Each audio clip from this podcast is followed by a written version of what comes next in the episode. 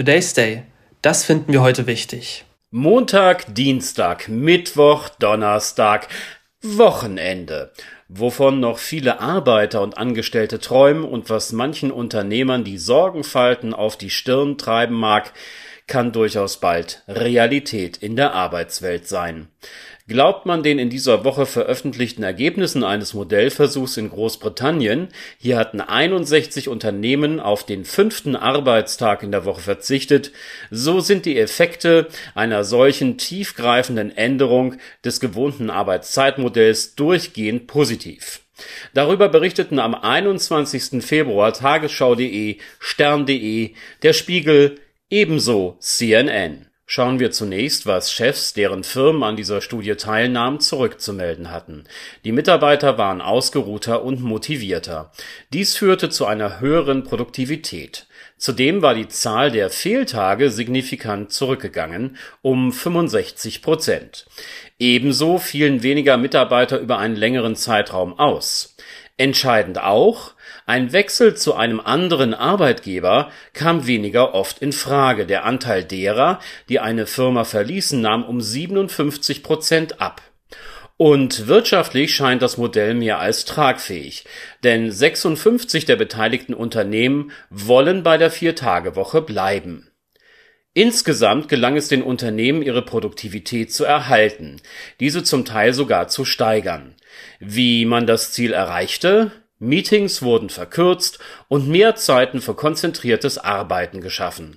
Bei einem ähnlichen Versuch in Island, auch hier bewährte sich die Arbeitszeitverkürzung, fanden Optimierungen bezogen auf den einzelnen Arbeitsplatz und dessen Erfordernisse statt. So verteilte man Aufgaben neu oder modifizierte beispielsweise den Schichtbetrieb.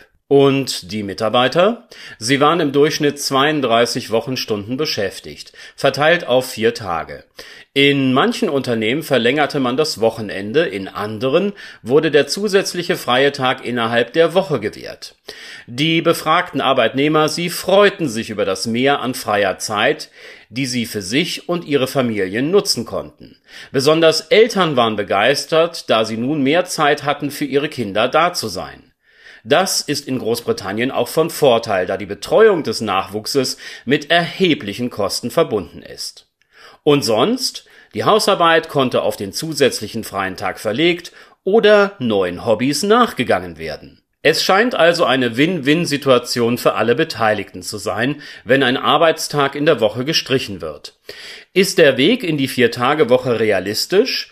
Ist er ein für alle Unternehmensformen langfristig erreichbares Ziel, auf das hinzuarbeiten sich lohnt?